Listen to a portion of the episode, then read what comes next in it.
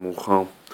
טוב, אנחנו היום יום חמישי, כ"ג טבת, כ"ג שבט כמובן, תשע"ה, אנחנו חוזרים לסדר לימודינו, אני רק רוצה להגיד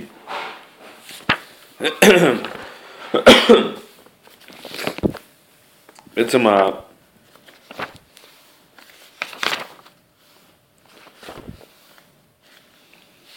הפרשה שדיברנו עליה כל כך הרבה, אולי הפרשה החשובה בתורה, פרשת ויתרו. אני רק אקרא ככה, אגיד בעיקרון את הדברים, דברים שכבר דיברנו וליבנו.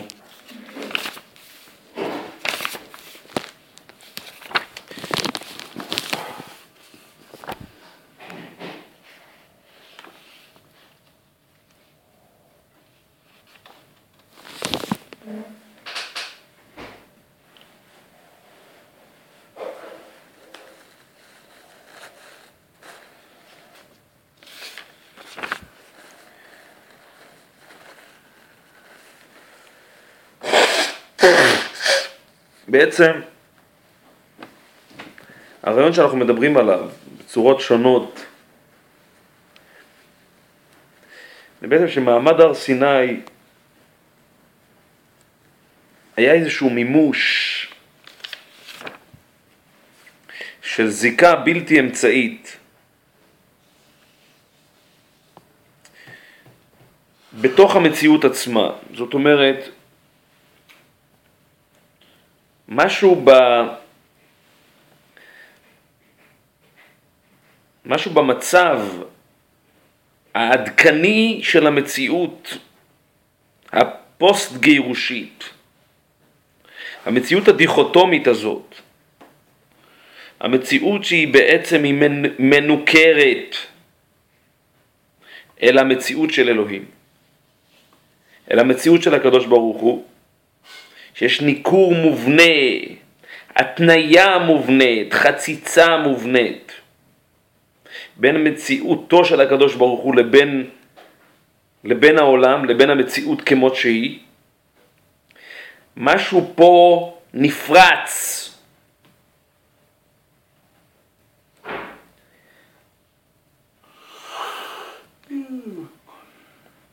הגילוי שהוא גילוי של אתיקה, שהוא גילוי של חוק, היה בעצם גילוי אימננטי בתוך המציאות. זאת אומרת, אותם החוקים, אותם עשרת הדיברות שמתגלים במעמד הר סיני, הם מתגלים מתוך המציאות עצמה, מתוך עצם הקיום. הם מתגלים מתוך המימד שנקרא נעשה, לא מתוך המימד שנקרא נשמע, דהיינו, אם בצורה טבעית כביכול, בצורה, בצורה המקובלת, אז האדם בכושר התבוני שלו מצליח בעצם להשיג את המטאפיזיקה, את החוקיות המטאפיזית, את, ה... את הצו המוסרי שמחייב אותו, לצ... מחייב אותו לציות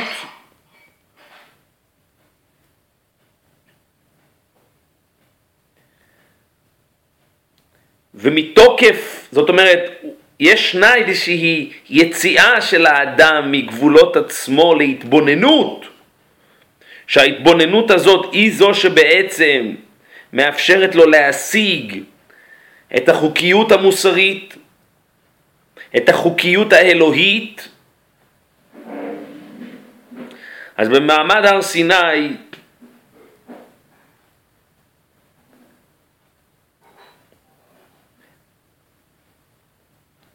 אז זה עובד בצורה הפוכה.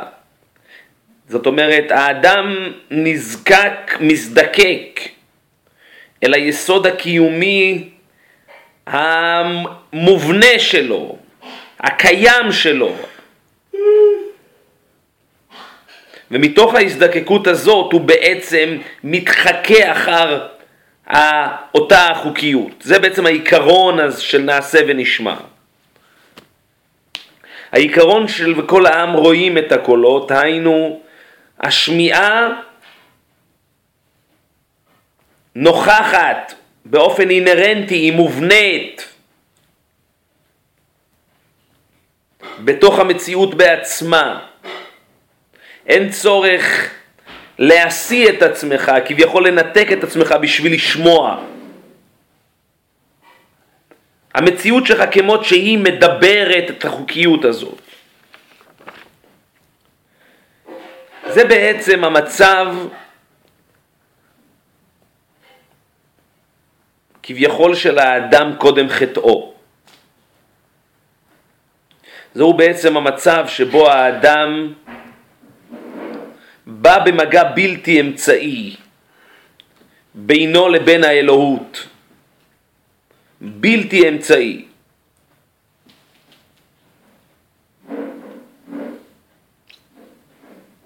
אבל פה צריך להוסיף ולומר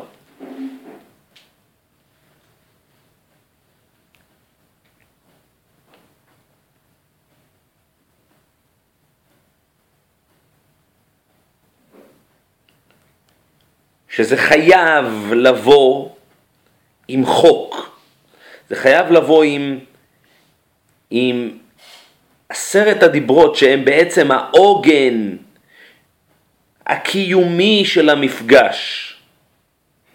זאת אומרת,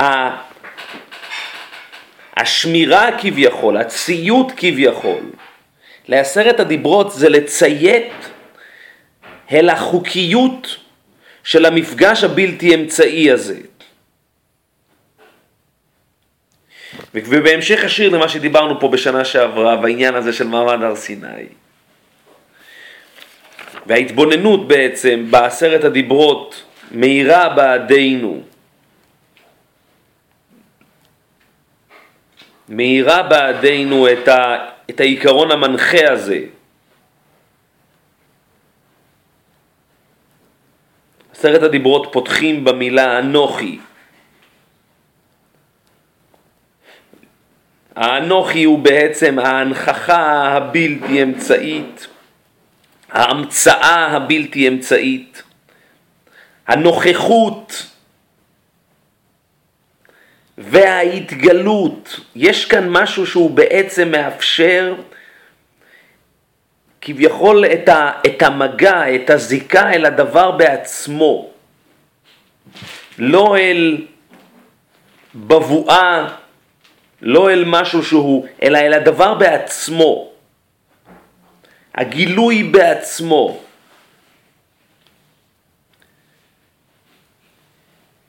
אבל האנוכי הוא חלק מה... הוא, הוא, הוא דיבר בעצמו.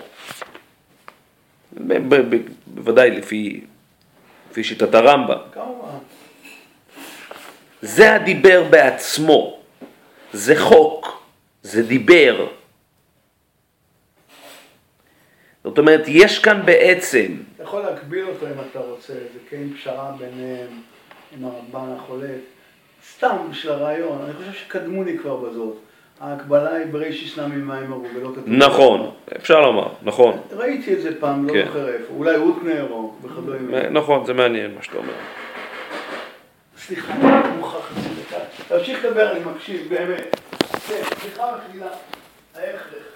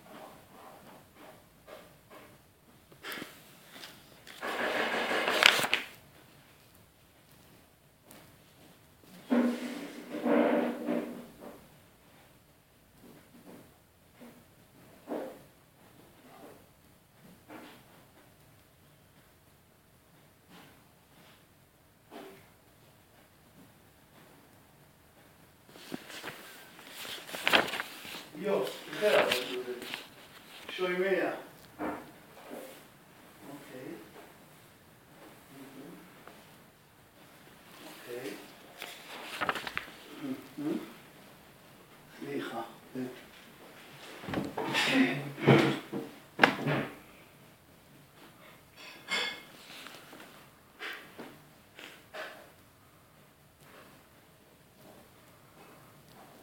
האנוכי הזה, הענה נפשי כתבית יהבית.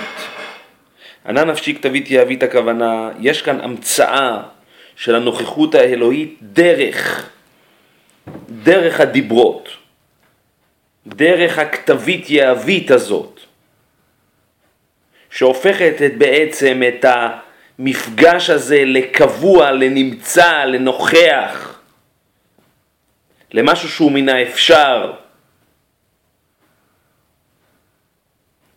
ולמשהו שהוא מובנה ב, ב, ב, בבסיס הקיומי, בתשתית הקיומית, למשהו שהוא מובנה, מה שנקרא חרוט על הלוחות. לא רק הכתב מכתב אלוהים הוא, אלא והלוחות מעשה אלוהים המה. ההר סיני השן כולו. המונותאיזם, כפי שאנחנו דיברנו, מובנה,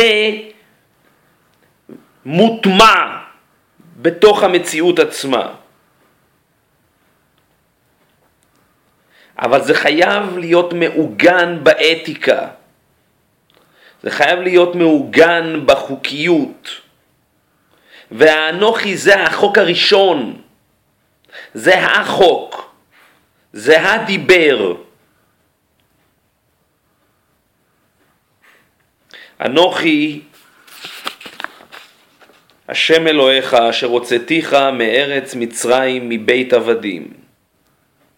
דהיינו כל היציאה מבית עבדים, כל המסע של החירות, האדם כישות חירותית, הוא ישות שכל, שבעצם נעה, עושה את המסע להגיע אל המפגש ובנקודה הזאת הוא מתבטל. הוא, הוא, הוא, הוא, הוא הוא נטמע בתוך, ה, בתוך המפגש הבלתי אמצעי הזה. הוא לוקח את כל החירות שלו והוא עוקד את החירות שלו על המפגש עם האנוכי. אנוכי השם אלוהיך אשר הוצאתיך מארץ מצרים מבית עבדים. זאת איננה חירות, נקרא לזה חירות שלילית, זוהי חירות חיובית. זוהי חירות שהיא לעומת, היא מתממשת כל הזמן לעומת ביחס אל המפגש. אתה לא עומד מול עצמך, אתה עומד אל מול האנוכי, אנוכי המתגלה לעומתך.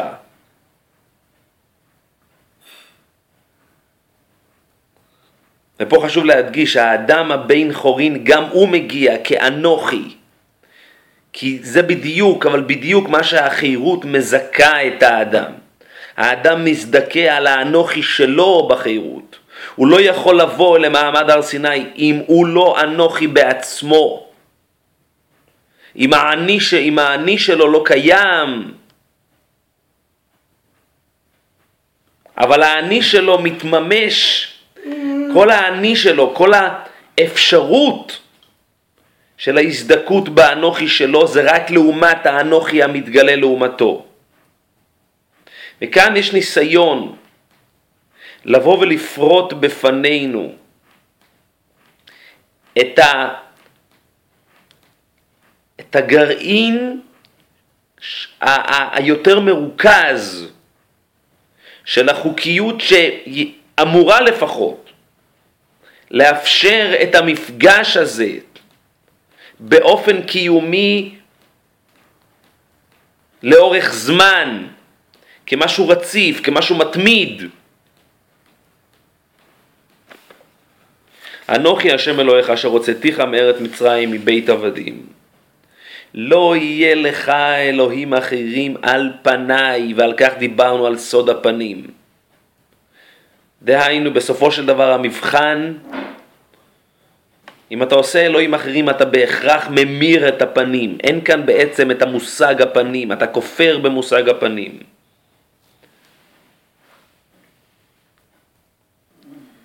כי כל אלוהות אחרת היא אלוהות שנקודת המוצא שלה, נקודת המוצא שלה הוא, היא, היא נקודת התפיסה, היא החוץ, כפי שדיברנו בארוכה.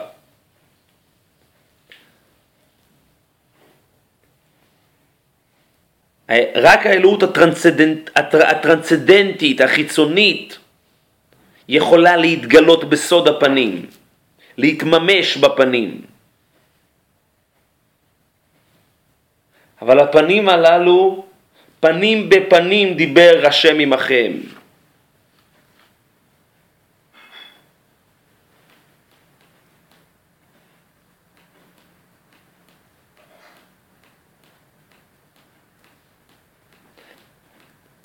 הפנים הללו הם בעצם המציאות בעצמה הופכת כביכול להיות פניו של הקדוש ברוך הוא.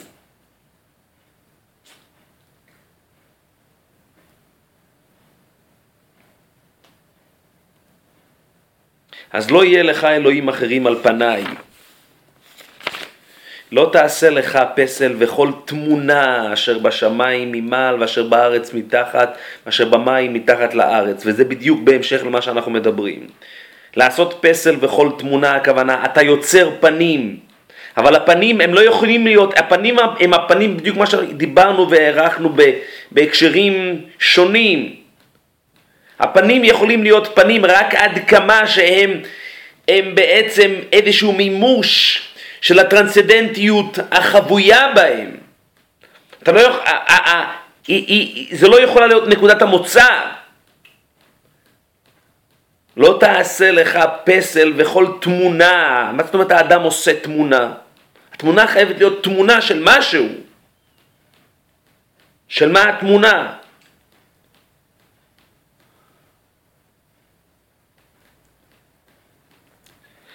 אשר בשמיים ממעל ואשר בארץ מתחת ואשר במים מתחת לארץ.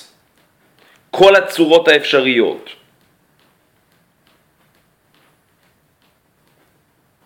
לא תשתחווה להם ולא תעבדם כי אני השם אלוהיך אל קנה פוקד עוון אבות על בנים על שלישים על ריבנים וכולי ועושה חסד וכולי.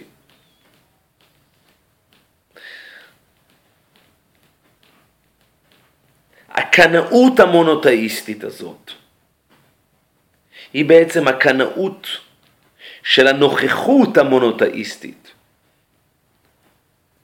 אין אפשרות בכלל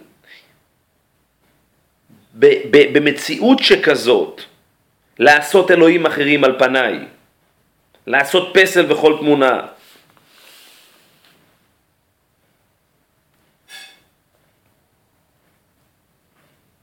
וזה ממשיך, לא תישא את שם השם אלוהיך לשווא, כי לא ינקה השם את אשר יישא שמו לשווא. השם זה כמובן הגילוי, הגילוי הוא מתגלה בשם, האדם תופס דרך השם. כשאדם מזכיר את שם השם לשווא, הוא בעצם כביכול נאחז בגילוי שלו בתצורה המכוונת.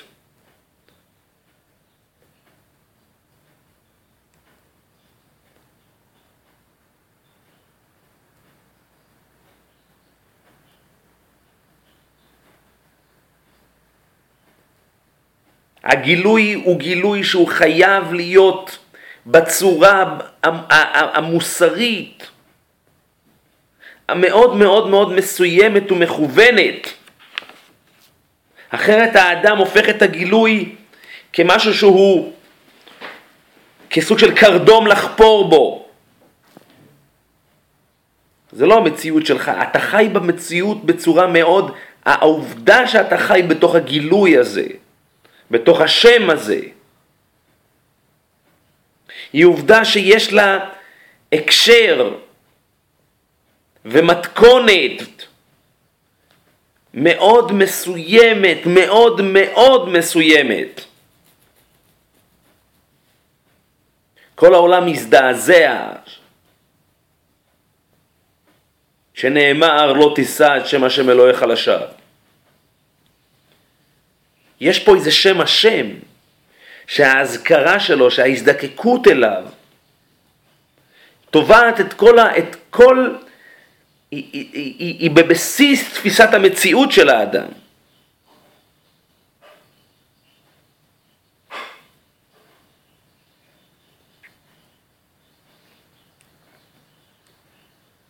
נמשיך.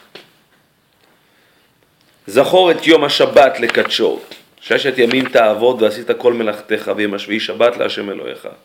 לא תעשה כל מלאכה אתה ובנך ובתך עבדך ואמתך ובהמתך וגרך אשר בשעריך. כי ששת ימים עשה השם את השמיים ואת הארץ, את הים, את כל השבם, אשר וינח בהם השביעי, על כן ברך השם את יום השבת ויקדשהו. השבת היא בעצם הטריטוריה של המפגש. זה הטריטוריה. לכולי עלמא שבת ניתנה תורה. לכולי עלמא. נכון. מחולקים עם זה ווב, נכון מאוד. נכון מאוד. שבת זו, זו, זוהי הטריטוריה, וכל ששת ימי המעשה הולכים אל המפגש הזה, אבל זה מובנה בתוך המציאות עצמה, זה בדיוק העיקרון של שבת. היא בתוך המציאות, היא לא מחוצה לו. כל ששת ימי המעשה מזדקקים בסופו של דבר אל אותו מפגש שמתקיים ב, ביום השבת.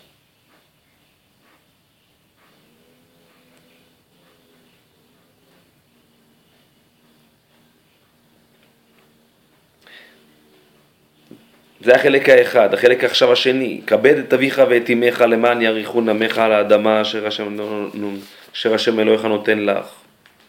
לא תרצח, לא תנאף, לא תגנוב, לא תענה ברך את שקר, לא תחמוד בית רעך, אשת רעך וכולי. בכל אשר לרעך. יש כאן איזושהי הבנה של מרחב התנועה של האדם בתוך המציאות, שהיא מציאות שמכילה בתוכה את המפגש.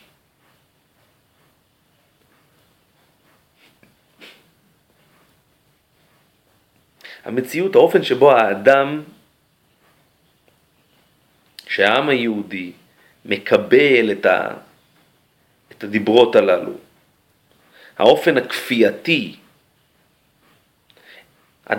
הדיברות הללו אין באמת בחירה לגביהם. הן לגמרי נכפות, אם אתם מקבלים מוטב, אם לא פה תהיה קבורתכם. והכפייה הזאת, ונעבור כאן דיבר אחר דיבר, בעצם תוחמת את התנועה של האדם, את האופן שבו הוא בעצם נמצא כביכול בתוך הטריטוריה שלו. אז זה לא טריטוריה שלו.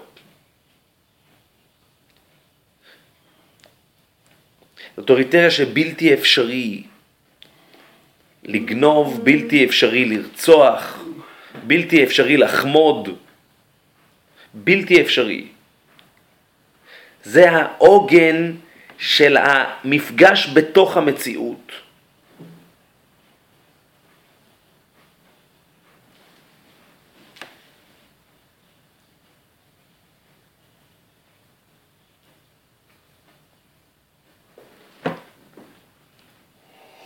והמפגש הזה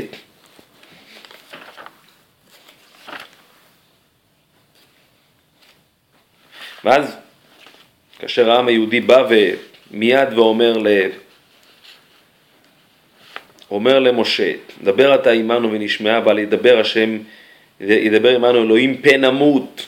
אמר משה אל העם, אל תראו כי לבלתי נעשות, כי לבעבור, סליחה, נעשות אתכם בא אלוהים ובעבור תהיה יראתו על פניכם לבלתי תחטאו. על פניכם לבלתי תחטאו. אז דיברנו על כך. יש כאן משהו בפנים שחל בהם. יש כאן איזושהי חריטה בפניהם, שלא מאפשר להם לחיות במציאות של חטא. זה נוכח בפנים שלהם.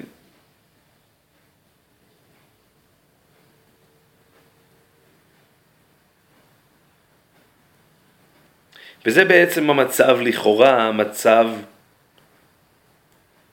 המצב האולטימטיבי. המצב שבו הפנים שלהם, באשר הם, מכילים את ההתגלות הזאת.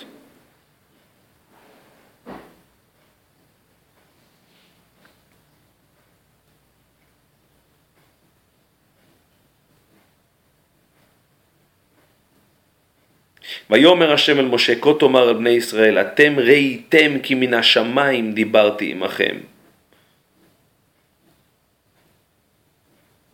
מה זה משנה? אתם ראיתם כי מן השמיים, זה מה ש... אתם ראיתם כי מן השמיים דיברתי עמכם. אתם ראיתם כי מן השמיים דיברתי עמכם, הכוונה, אתם ראיתם שיש כאן פריצה.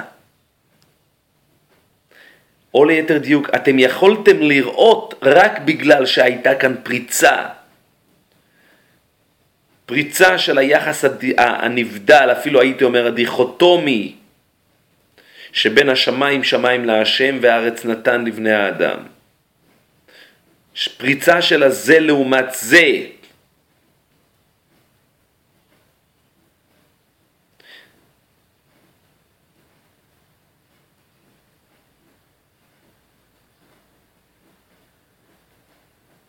אתם ראיתם כי מן השמיים דיברתי עמכם.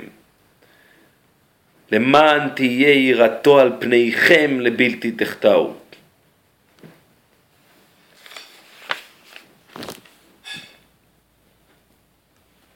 אבל אז מיד זה עובר לדבר על מזמח אדמה תעשה לי וזבחת עליו את תולתך ואת שלמך ואת צונך ואת בקרך בכל המקום אשר אזכיר את שמי אבוא אליך וברכתיך. אז אמנם אין כאן מקדש,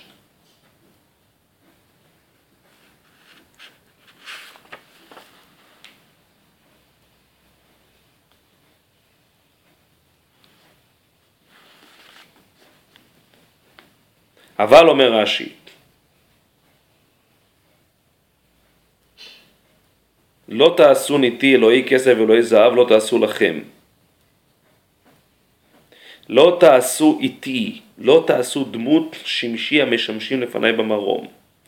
אלוהי כסף בא להזהיר על הכרובים שאתה עושה לעמוד איתי שלא יהיה של כסף שניתן לעשותם של כסף הרי הם לפניי כאלוהות. ואלוהי זהב בא להוסיף שלא יוסיף על ב' שאם עשית ד' הרי הם כאלוהי זהב.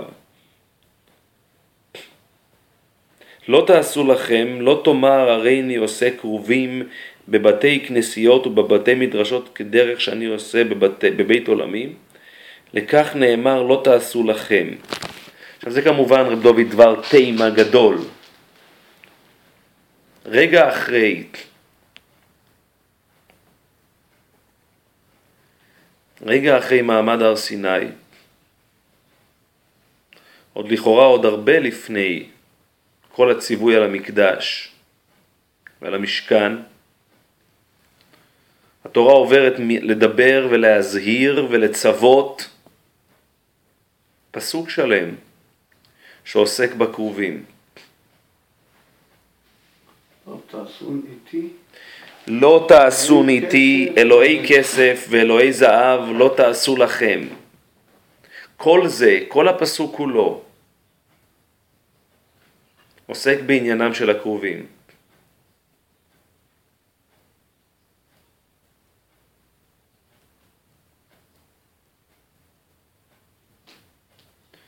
ונקרא את הרמב"ן.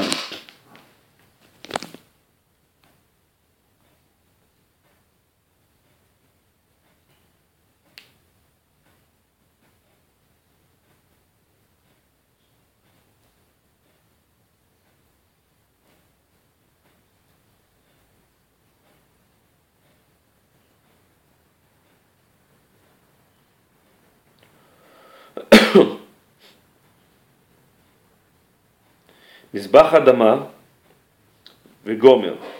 פירש רבי אברהם כי יאמר לא תעשו ניתי אלוהי כסף ואלוהי זהב לקבל כוח מעליונים בצורתם להיות אמצעים ביני וביניכם. כי בכל מקום אזכיר את שמי אבוא אליך עונים בכבודי וכולי וכולי. ועל דעת רבותינו במזבחות שהם נעשים במשכן ובמקדש הזכיר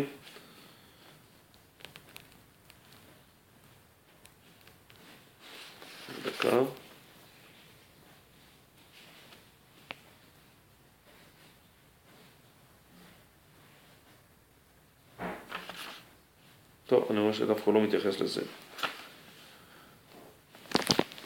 זה דבר תימה, הפסוק שלם שמתייחס פתאום אל הקרובים.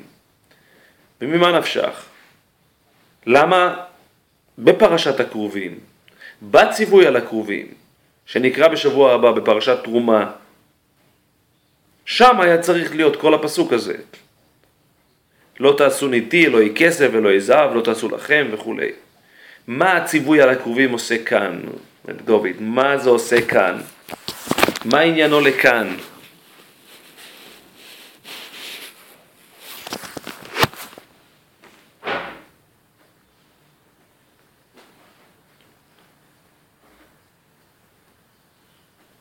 זה הרי דבר תימה, זה חידה. לא תעשו איתי, איתי, אלוהי כסף ואלוהי זהב לא תעשו לכם. לא תאמר הרי אני עושה כרובים בבתי כנסיות ובבתי מדרשות כדרך שאני עושה בבית עולמים.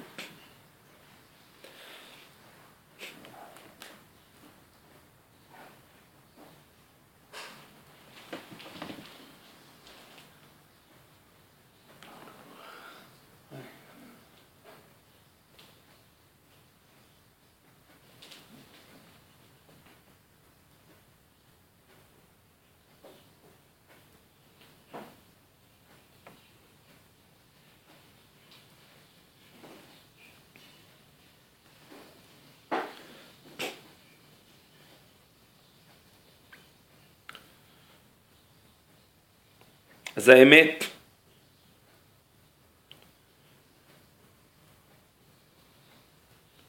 שלפומרי אתה, לפי הפשטות, פשטות הכתובים,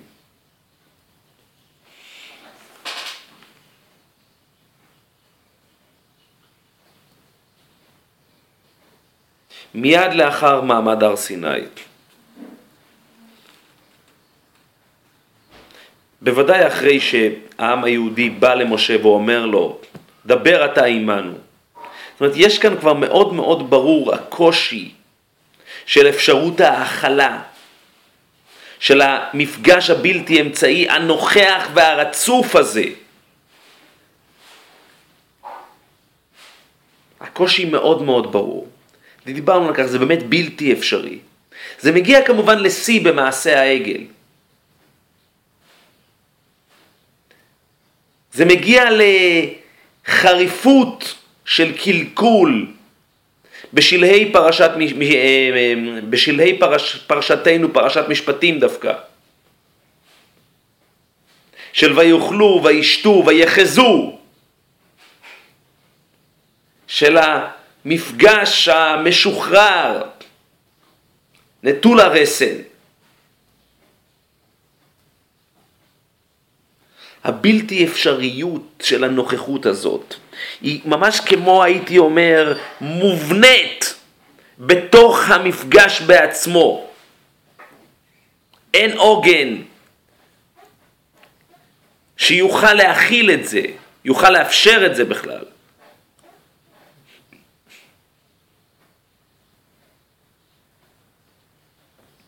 הוא לא קיים.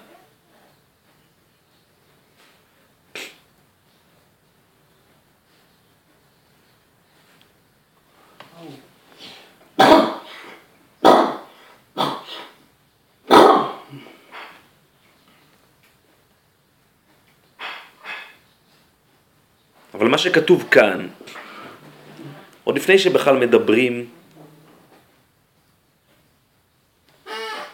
מדברים על המשכן ועל המקדש, על מושג המקדש.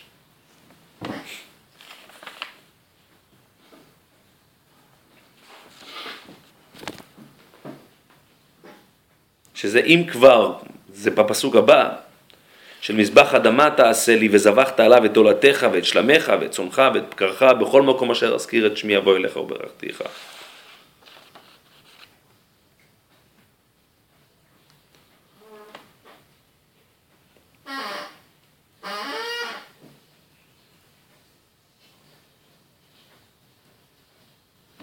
מה שכתוב כאן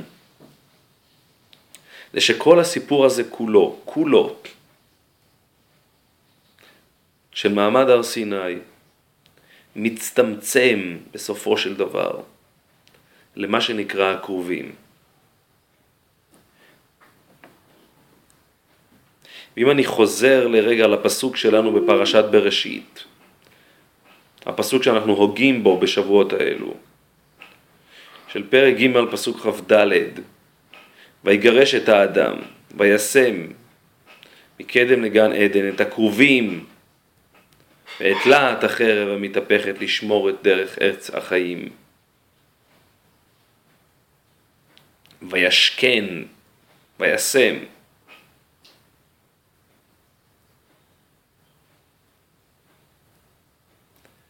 וישכן את הכרובים.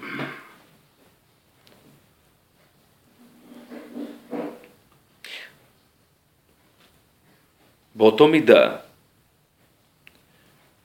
שכביכול כל מה שהאדם, כל מצבו של האדם, כל ההיתכנות של מצבו של האדם במצבו הפרה-גירושי נדחס בעצם לאותו, לאותם קרובים, לאותו מפגש מאוד מאוד מסוים שהוא בסוד הקרובים. הכל נדחס לשם.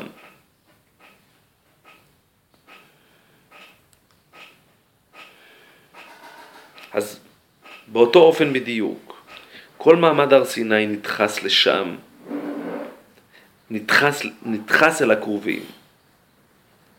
כשכתוב פה לא תעשו איתי אלוהי כסף ואלוהי זהב, לא תעשו לכם, אומר רש"י שאי אפשר לעשות כרובים באיזושהי צורה שבא לך, או בעיקר איפה שבא לך. הכוונה המפגש בסופו של דבר חייב, אבל חייב להצטמצם ולהיות תחום מאוד מאוד מאוד מאוד. כולו נדחס לשם. או כלשונו של הרמב"ן, כל הכבוד המתגלה הזה נדחס לשם.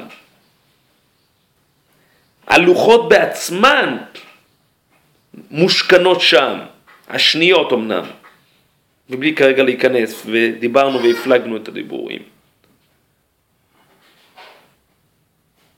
גם הראשונות. הסיום של מעמד הר סיני הוא מקביל לסיום של פרשת גן העדן.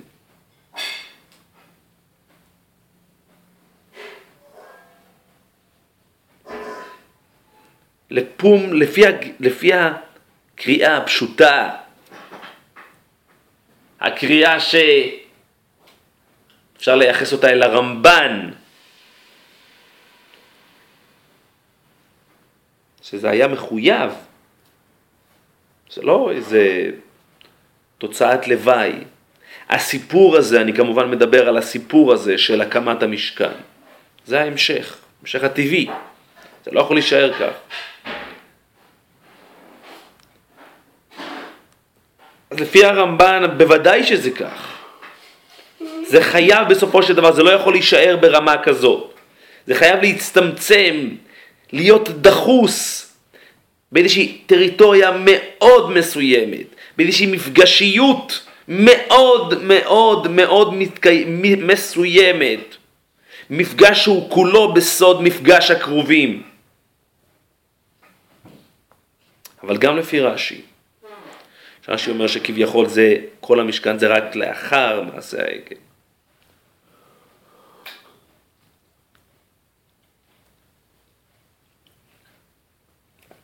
אבל גם לפי רש"י, בסופו של דבר, זה מה שאני אומר, שהסיפור של מעשה העגל הוא סיפור שהוא כאילו, הוא מוכרח.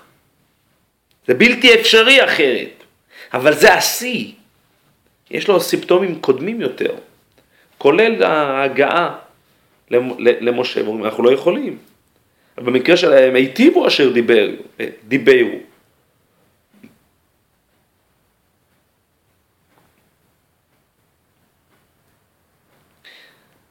אבל הפסוק הזה של הכרובים הוא כביכול סוג של, לפי רש"י כמובן, נידון על שם סופו. נידון על שם סופו.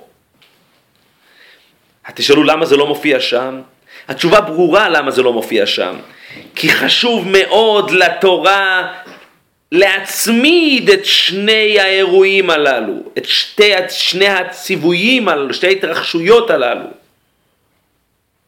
ההתרחשות האחת זה מעמד הר סיני, אבל לאחר מכן הציווי, כביכול המעמד עובר אל הציווי. הציווי, בצורת המימוש של הציווי, כך אפשר בעצם לממש את אותו מעמד הר סיני. את אותה אלמותיות של, של מעמד הר סיני.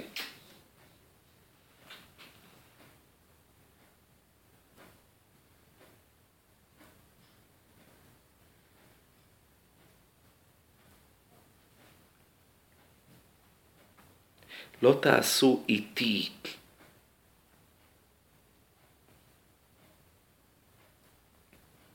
לא תעשו איתי.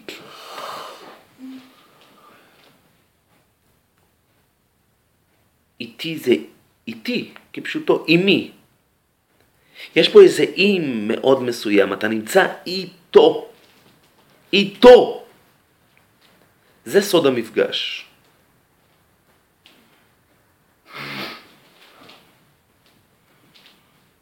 ההליכה, כשאני אומר את הדבר הזה,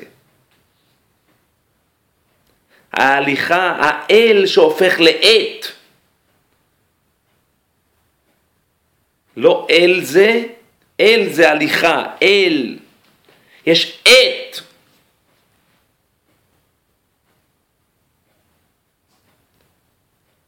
אבל כשאני אומר הדבר הזה, את עת זה, אני בהכרח יוצר איטיות, בתף, ביני לבין הדבר. הוא איטי, הוא מצוות לי.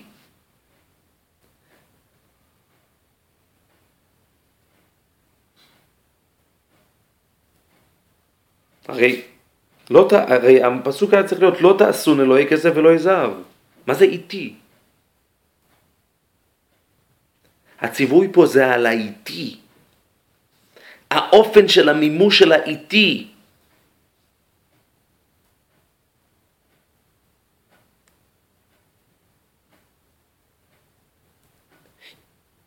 כביכול עשיית כסף ועשיית אלוהי כסף ואלוהי זהב זה לחדור לחדר המיטות הללו. זה האיטי. הציווי פה זה על קדושת האיטי.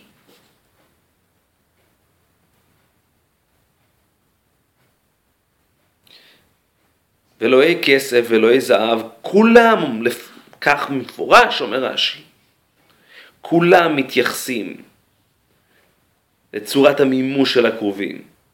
כולם.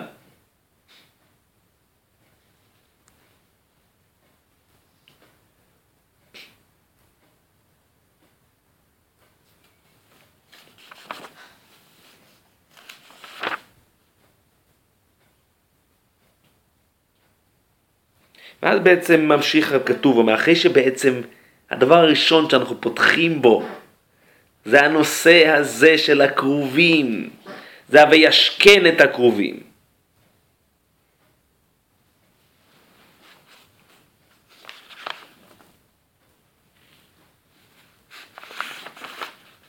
ואז עוברים לדבר על צורת המימוש של המפגש.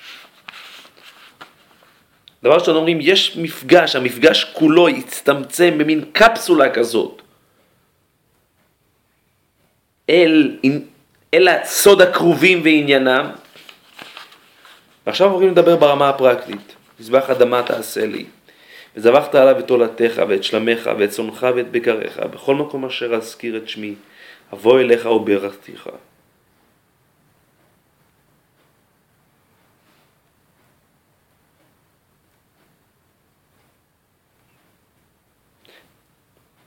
זה בעצם הצורת המימוש הפרקטית של המפגש. והאזכיר את שמי זה באמת ההזדקקות, כפי שאנחנו אומרים, אל הגילוי של סוד, של הגילוי של השם. ובאמת הגילוי המלא של השם, המושג אזכיר את שמי מתגלה ביום הכיפורים, שזה בעצם הגילוי של הקרובים, זה בעצם הגילוי של האיטי, של הגילוי של המונותאיזם.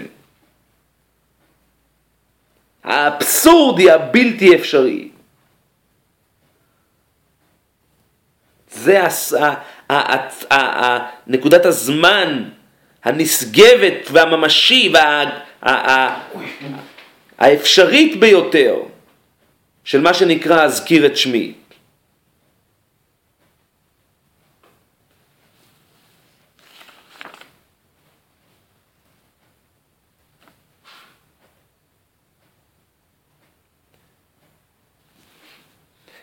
ואז הפסוקים חותמים על האופן שבו האדם, איך האדם יכול ומסוגל,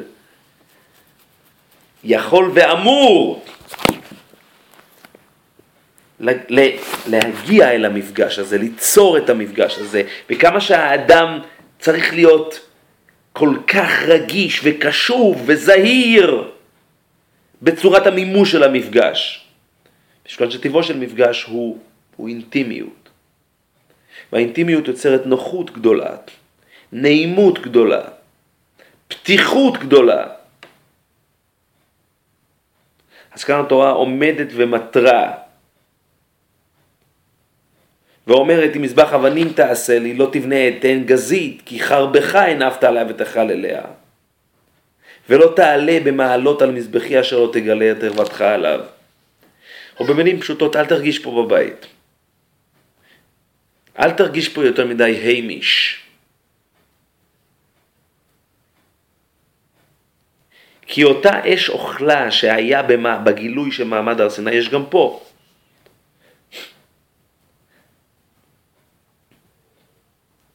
זה מאוד, אבל מאוד מאוד מפתה ומסוכן.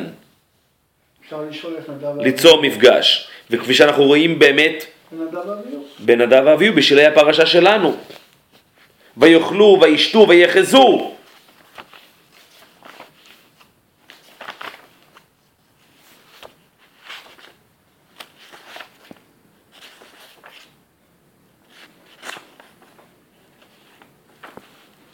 ויראו את אלוהי ישראל ותחת רגליו כנעשה לבנת הספיר וכעצם השמיים לתואר, ועל וכולי. ויחזו את האלוהים. המפגש של הראייה, המפגש של הפנים, הוא מאוד מאוד מאוד מסוכן ורגיש. ויחזו את האלוהים ויאכלו וישתו.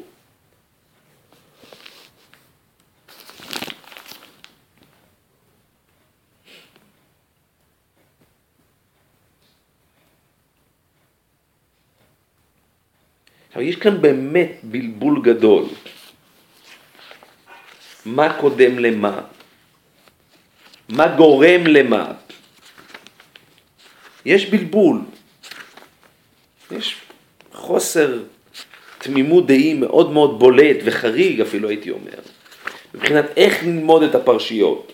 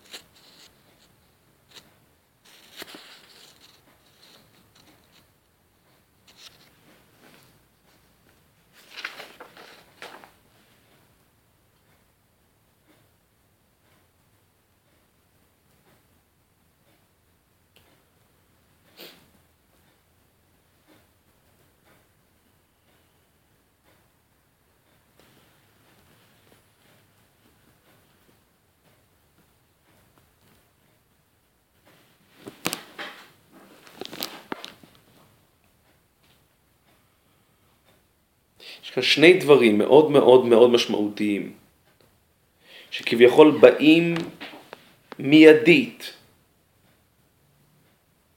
לאחר מעמד הר סיני, ושניהם מתכתבים ומושפעים ממעמד הר סיני. הנושא האחד זה משפטים, והנושא השני זה מקדש, או, במ... או במילה אחרת, מזבח. שני הדברים הללו קורים מיידית. זה סיפור ההמשך, המיידי. ולא ברור מה קודם למה ומה, אבל זה מה שבטוח קורה. משפטים ומפגש. וסליחה, ומקדש.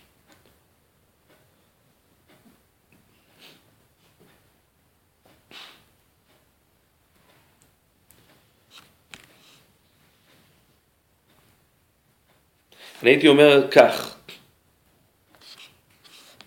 המשפטים, בוודאי במובהק המשפטים שמופיעים בפרשתנו, פרשת משפטים, שעוסקים בעולם האזרחי, הריאלי, חוקים אזרחיים, חוקים המוניים, חוקים חברתיים, נכון? אלו הם חוקים שבעליל, במובהק, מדברים על העולם שאין בו אלוהים. מדברים על העולם הפוסט גירושי, הריקני, על העולם הכאוטי הזה, על העולם האינדיפרנטי הזה. כלפיו הם מתייחסים, במובהק.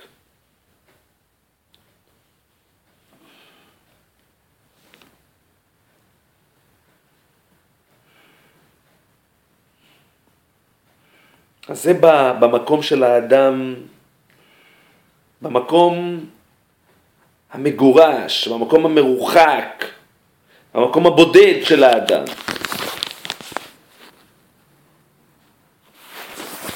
אז זה החלק של המשפטים. זה הפלטפורמה שעליה האדם מתחיל לנוע.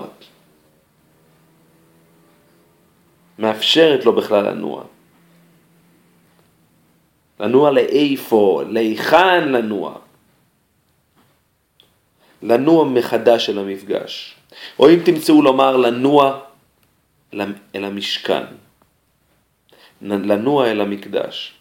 אבל אין לו בכלל, אם אין לו חוקים, אין לו בכלל את המרחב של התנועה המוסרית. כי הוא נבלע פנימה, הוא נבלע בתוך הכאוס הזה של האין אלוהים.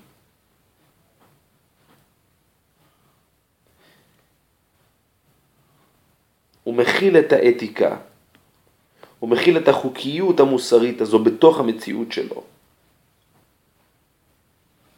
הסוד, מוריי ורבותיי, הסוד נעוץ במה שנקרא, ואלה המשפטים אשר תשים לפניהם.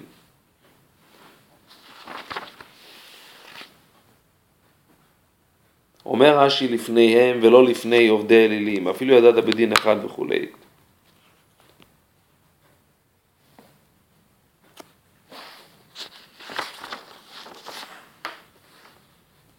סליחה. ולמה נסמכה פרשת דינים לפרשת מזבח? לומר לך שתשים סנהדרין אצל המזבח. שתשים סנהדרין אצל המזבח. דהיינו, יש כאן שתי, שתי כוחות שפועלים, שתי מוטיבציות, או שתי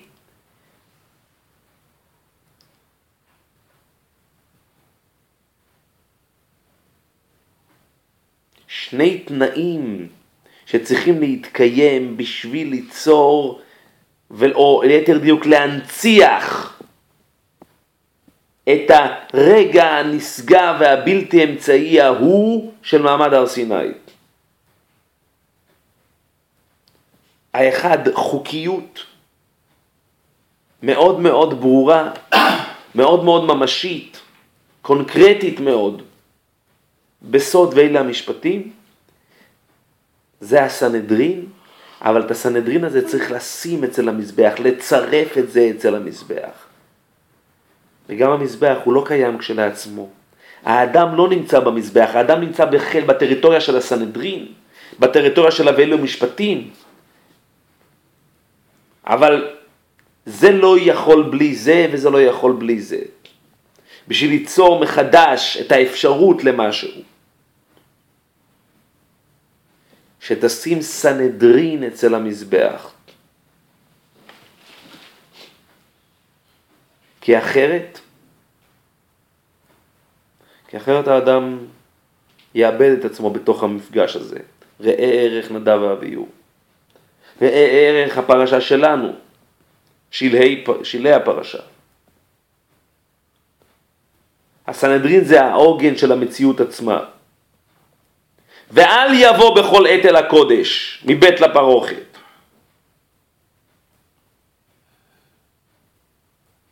זו האתיקה, זה כבר משהו שהוא לגמרי לגמרי חלק בלתי נפרד מהמציאות של האדם כמות שהיא. החלק הנוסף זה המזבח. אם לאדם יש סנהדרין הוא מסוגל, הוא יכול, הוא בשל להגיע אל המזבח. ואם יש לו מזבח, יש לו בהיכן, יש לו להיכן לצעוד, יש לו בהיכן ללכת, לשאוף, ללכת קדימה, ללכת קדם. יש לו, יש לו את הכרובים שהוא יכול לממש בם, לממש בהם את המפגש הקדמוני ההוא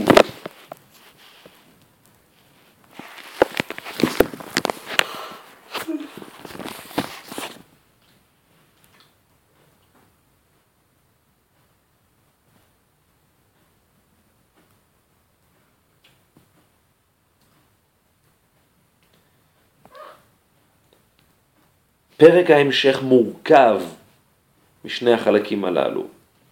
מסיפור הסנהדרין, שזה הסיפור של, של הפרשה שלנו, וסיפור המזבח, שזאת, שזאת, שזאת הפרשה הבאה, פרשת תרומה, כולה.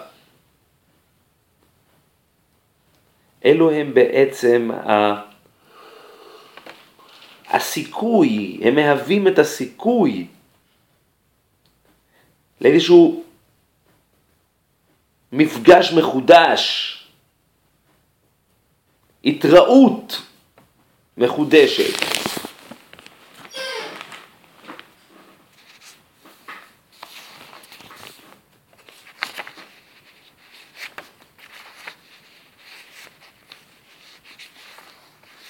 הפרשה שלנו, כבר בפרשה שלנו, פרשה מסיימת בנושא של ראיית פנים באזהרה.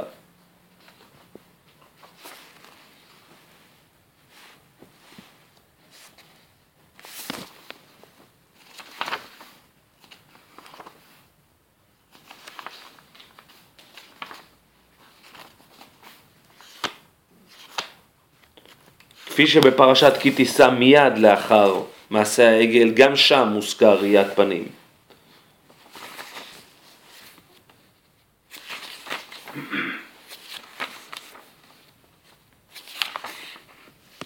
שלוש פעמים בשנה יראה כל זכורך, את פני האדון השם.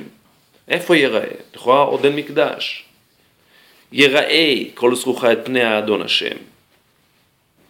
זה גם מופיע מיד לאחר, בפרשת כי תישא, מיד לאחר מעשה העגל.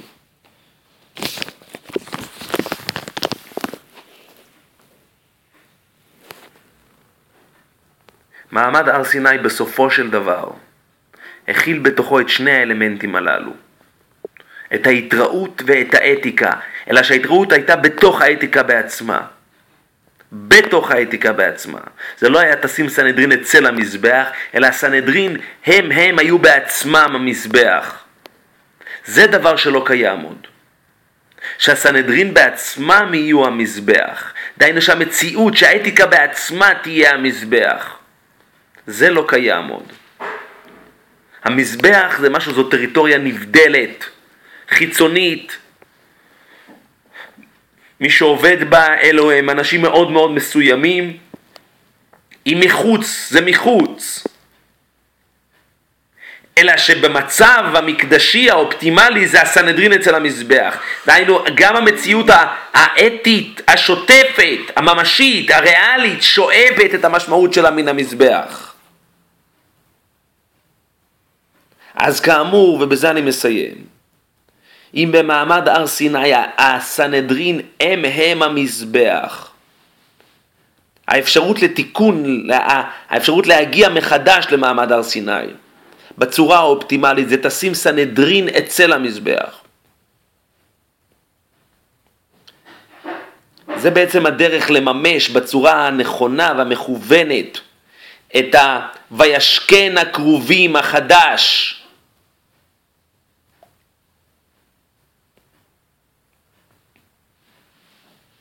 ה"וישכן הכרובים" שבעצם מאפשר להזדקק ולגעת באותם באותו גילוי בעצמו, באותם הלוחות בעצמו. עד כאן לשבוע.